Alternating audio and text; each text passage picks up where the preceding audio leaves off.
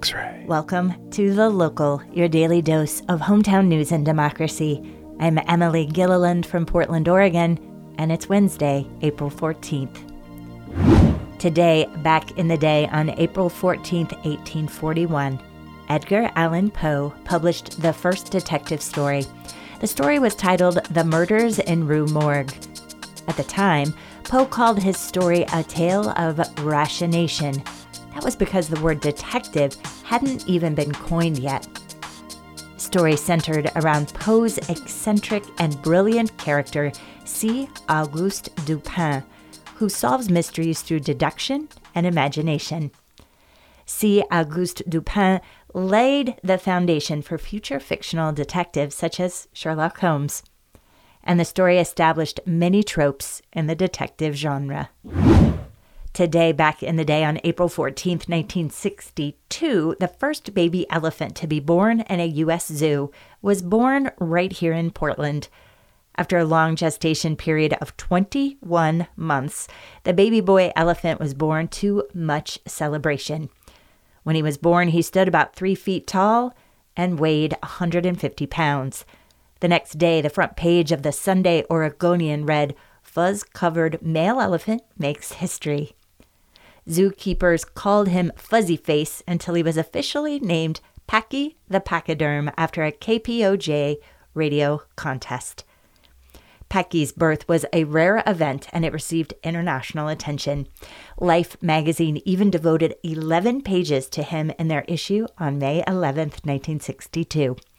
Visitors came from all over the world to see the famous baby elephant. The Oregon Zoo set its attendance record in 1962 with more than 1 million visitors. Packy lived for 54 years at the Oregon Zoo.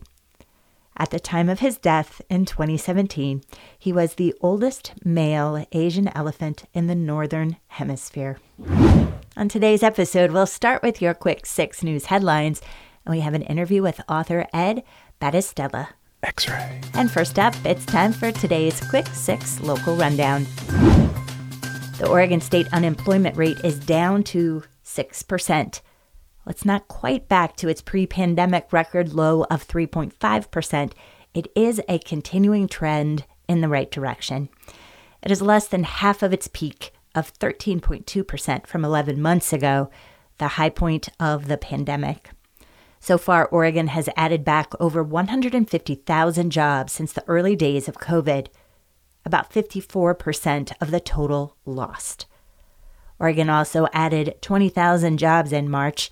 Most of these come in the hospitality and service industries as bars and restaurants are slowly reopening after the winter shutdown due to spiking COVID cases. At this point, the majority of all job cuts coming right now are probably a result of permanent layoffs. This could make the path to economic recovery more difficult in the coming months. Over 9,000 Oregonians filed for unemployment benefits in the past two weeks, a bit of a spike since January. Spike also comes as many workers are running out of eligibility after a year of unemployment. Running out doesn't necessarily mean you'll stop receiving benefits but filing for an extension will be necessary. And now it's time for your daily dose of data. On Tuesday, the Oregon Health Authority reported 567 new coronavirus cases. That brings the total number of cases to 171,398. The OHA also reported five new deaths. Oregon has now seen a total of 2,446 deaths. Oregon has paused all use of the Johnson & Johnson vaccine. Nationwide, 6 women aged 18 to 48 experienced a severe blood clot within weeks of getting the Johnson & Johnson vaccine. It's very rare, but just to be cautious, the FDA has advised all states to pause all Johnson & Johnson vaccinations. The two dose forms of the vaccine are still safe to receive. That means if you have a vaccination appointment at the convention center or the airport, you don't have to worry. If you had an appointment to get the Johnson & Johnson vaccine, you will have to schedule an appointment to get a different dose. If you receive the Johnson & Johnson vaccine, be on the lookout for symptoms. These include a severe headache, abdominal pain, leg pain, or shortness of breath. A group of North Portland businesses are asking to, the city to put a stop to street racing in the area. The North Portland Coalition for Safe Streets sent a letter to City Hall demanding it do something about the spike in late night racing during the pandemic. The coalition represents businesses ranging from big companies like Columbia Sportswear to smaller local businesses like Savoy Studios, a decorative glass company. The coalition argued that the large crowds and dangerous driving are keeping their blue collar workers from getting home safely from the industrial parks. They also requested an in person meeting to discuss the issue. This is the second letter they have sent to the mayor's office. The first one came last October. Mayor Ted Wheeler has not responded or commented on the matter. North Marine Drive, Lombard Street, and Ramsey Street are the most frequented strips for races. The intensity of the racing escalated last fall, culminating in early November when cars shut down the intersection of MLK and Columbia. When police showed up, there was a conflict and shots were fired in the air. The incident resulted in 14 arrests days later.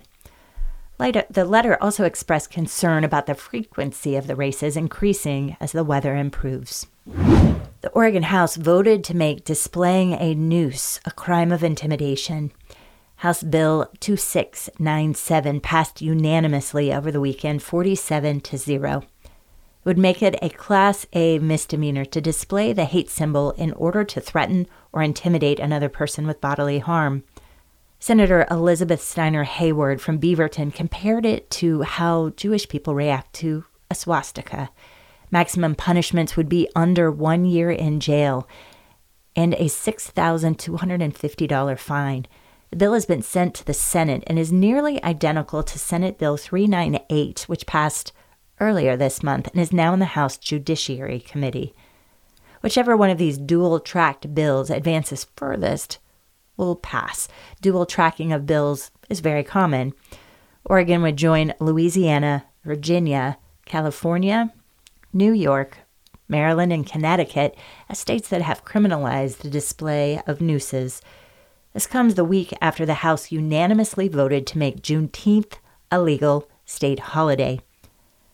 Juneteenth, also known as Freedom Day, is celebrated on June 19th and commemorates the day in 1865 when enslaved black people in Texas were told they were free. Two months after the end of the Civil War and two years after the signing of the Emancipation Proclamation. The Idaho State Legislature listened to a plan that would allow the state to absorb about 75% of Oregon. On Monday, representatives from a group called Move Oregon's Border for a Greater Idaho laid out their plan to Idaho lawmakers.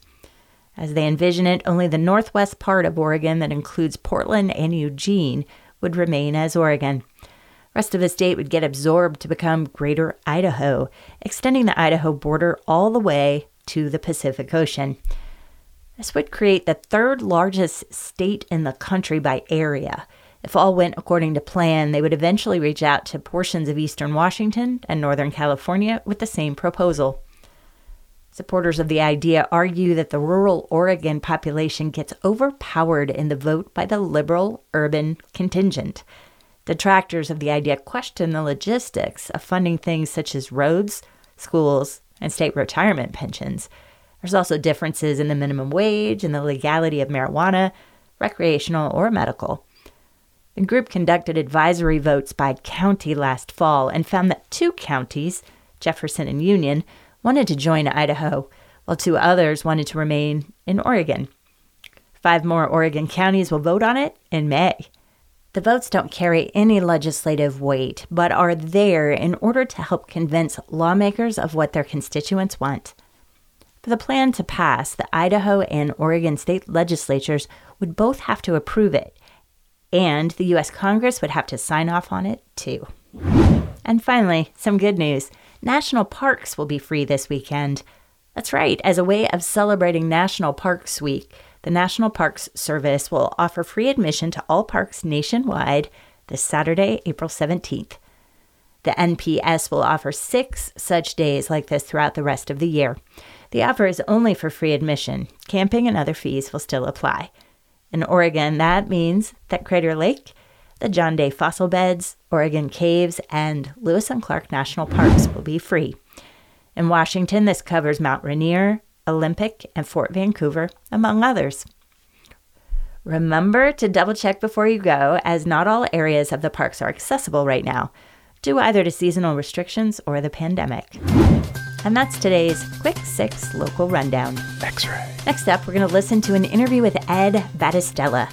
He's a professor of linguistics at Southern Oregon University in Ashland and an author. Andy Lindberg and Julia Oppenheimer spoke with him about his latest book, Dangerous, Crooked Scoundrels Insulting the President from Washington to Trump. Good morning. This is X Ray in the Morning. I am Andy Lindberg, and I am joined, as often we are on Wednesdays, by Julia Oppenheimer. Morning. Good morning. We are going to have a lovely conversation with uh, Ed Battistella, an author and professor of linguistics at Southern Oregon University in Ashland.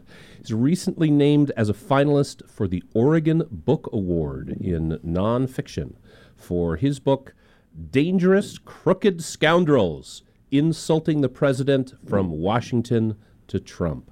Ed, good morning. Good morning. It's great to be with you. Thank you for joining us. So, how does it feel to be nominated for an Oregon Book Award for nonfiction? Oh, yeah, it's a great honor, and there's some, some great other books in there too. So I'm really just excited about the opportunity to, uh, you know, talk about books with folks and to, and to get the word out about books and writing and insults.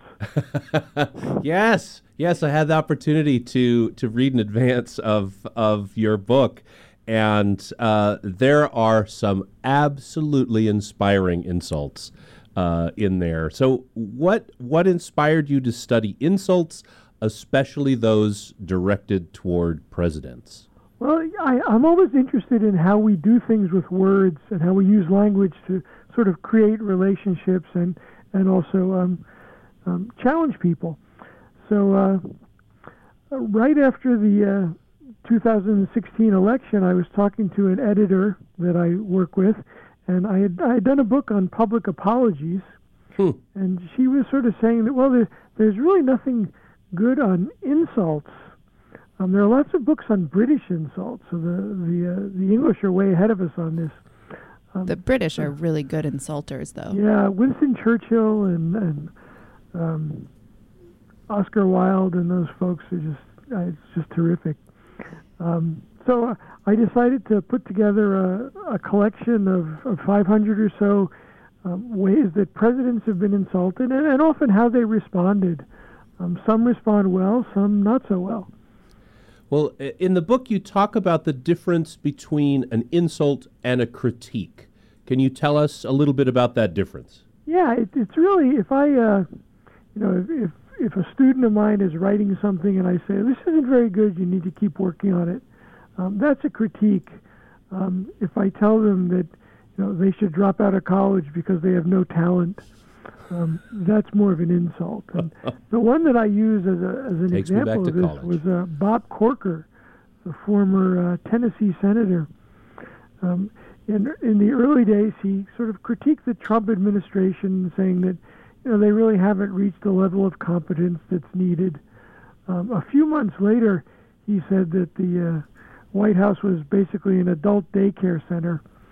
Um, so that that sort of captures the distinction between critique and insult. That's a that's a really good recent example of some of the um, fun insults that are in your book.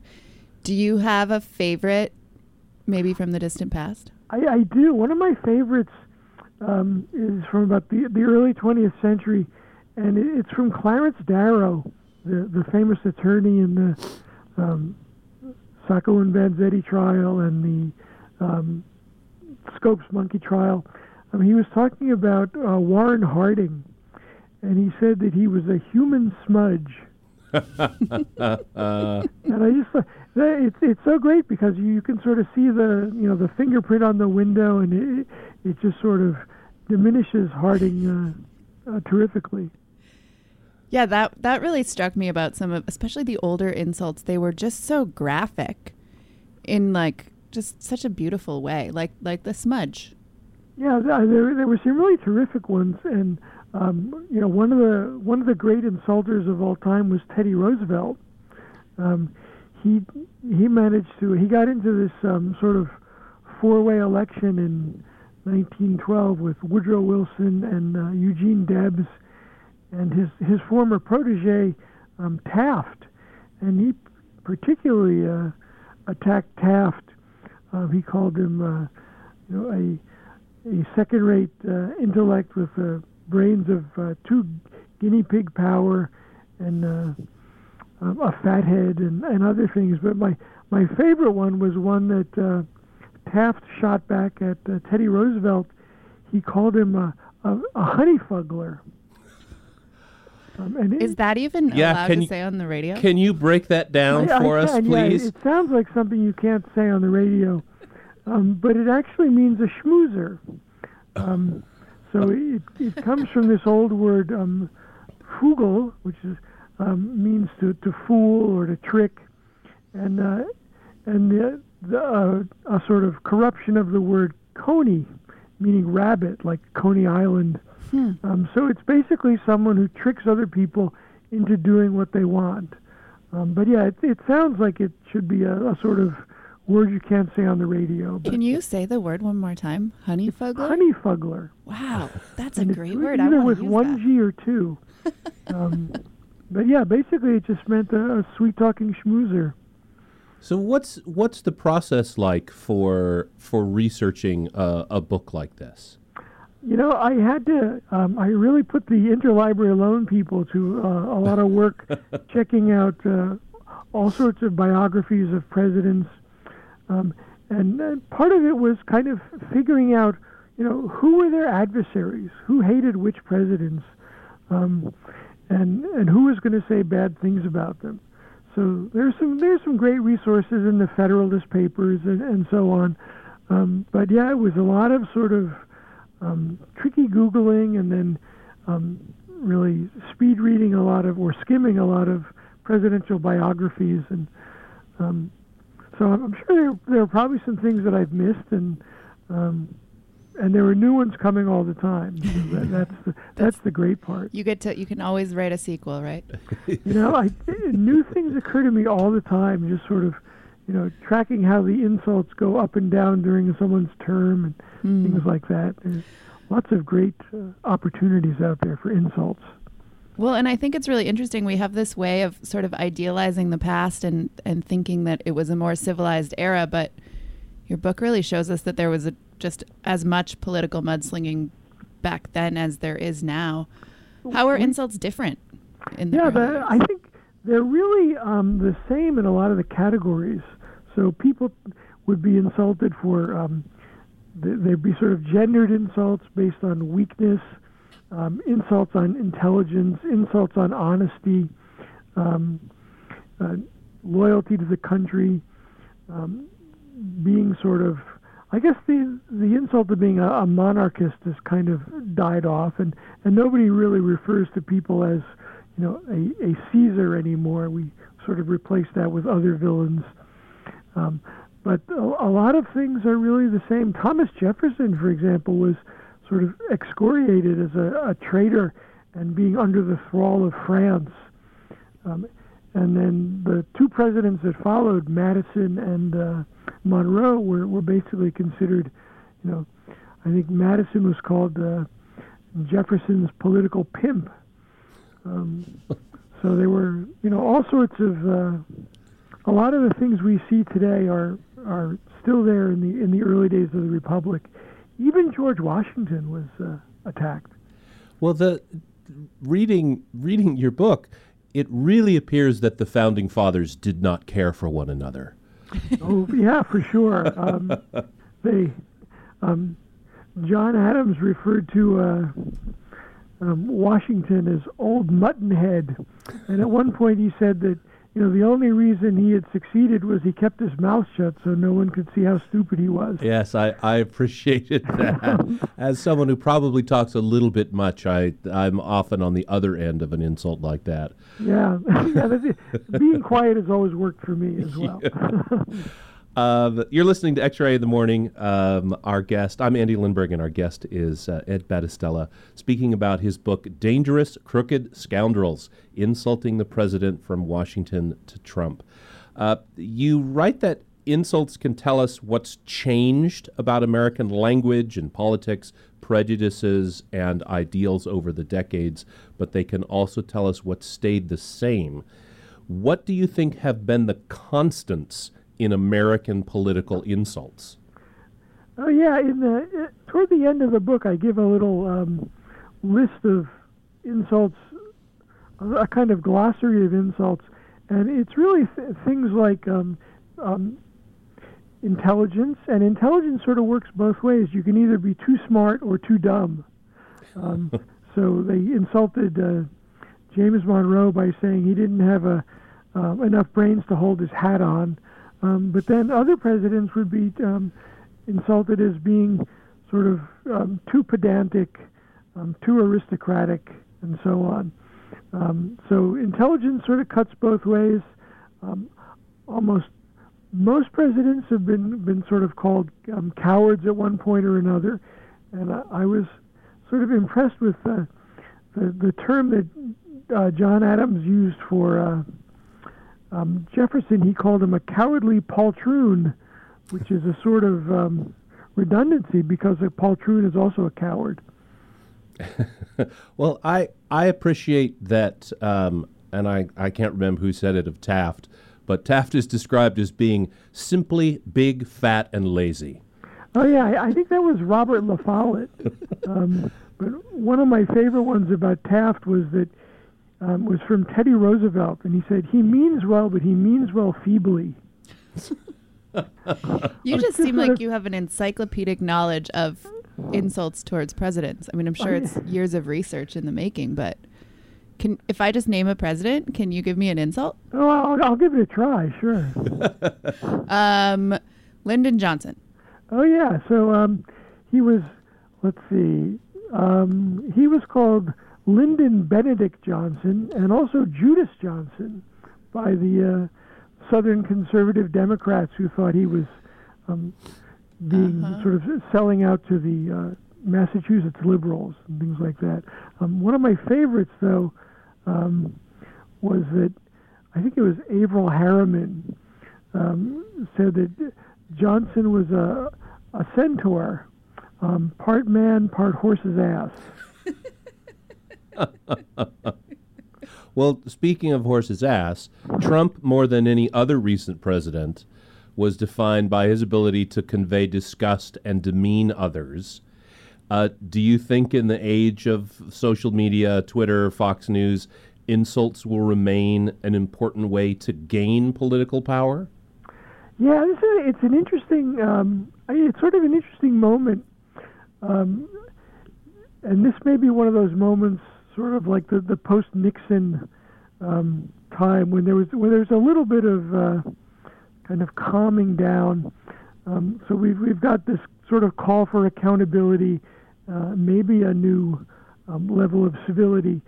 But I think you know with, with the way that uh, the with the way that the right is kind of um, creating new social media and new newer and newer and more extreme um, news platforms, I imagine that uh, you know there'll just be people to replace Rush Limbaugh and, and that crowd all the time with uh, all sorts of insults. Well, how how will insulting be changed if I'm you know calling someone a poltroon entirely to a group of other people who also agree that the president is a poltroon? Yeah, it, it, there is a sort of preaching to the choir effect to, to a lot of this. Um, but I think every now and then you get someone who able, is able to come up with an insult that really captures the essence of someone in a new way.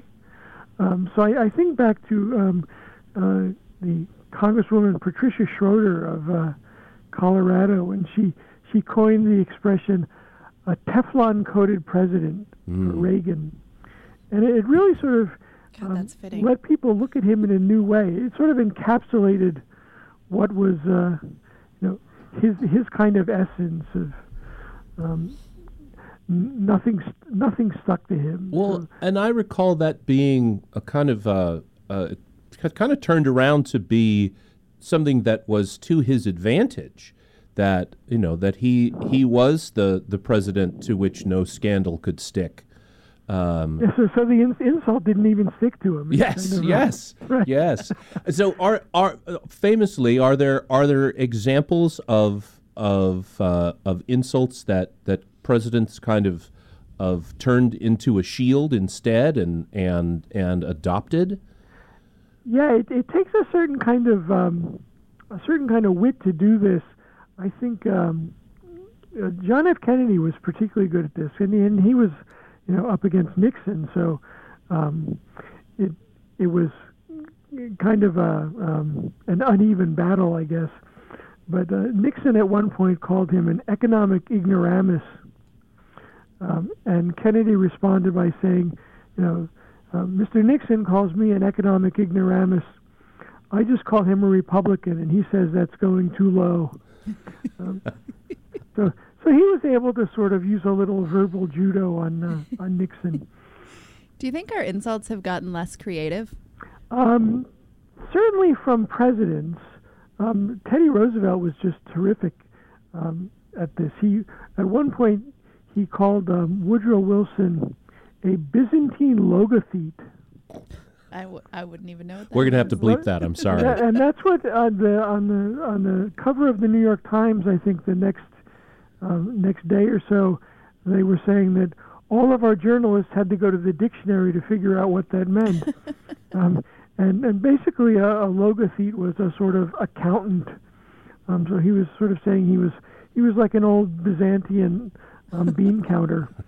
Um, but yeah, Teddy had this. You know, he was a writer, um, and he had this um, vocabulary and sort of way about way about him of uh, um, getting under the getting under the skin of his opponents, but also capturing the attention of the journalists. Um, and today, it's much more um, um, demagogic. It's really you, you call somebody crazy or um, stupid or a loser. Um, it, it, it's a little less um, erudite in terms of insults. Yeah, not quite so elegant. Journalists are still pretty good at it. um, so I know um, Maureen Dowd referred to the Clintons as the Tom and Daisy Buchanan of politics, uh, a sort of Great Gatsby illusion. And That's uh, great. um, Henry Luce called uh, Harry Truman uh, a, a small town Babbitt, another sort of Sinclair Lewis um, reference. So sometimes you get, um, particularly among journalists, there are, there are some really good uh, insulters. H.L. Mencken was one of the best. Um, Well, I feel like we've we've we've lost that uh, avenue of of uh, journalists being able to do that. Uh, you know, I don't I don't expect to turn on the the local news and have the the newscasters being uh, slinging insults against political figures. Uh, I suppose a lot of that has has moved online, and there are folks who who would consider themselves journalists who have taken over the the role of the you know the haranguing small newspaper uh, uh, editor who's uh, focused on on a president. Um, but there's you, you talk about there's a an art to crafting a good a good insult and and that we have a, a long history of, of verbal sparring in the country. What are what are some of the unexpected unexpected positives to political insults? Oh yeah, I think uh, you know one of them. I think is just this this sort of sense of language that people get, and the sense that you know sometimes a politician can really, um, or a, a writer can really kind of move above the the, the kind of um,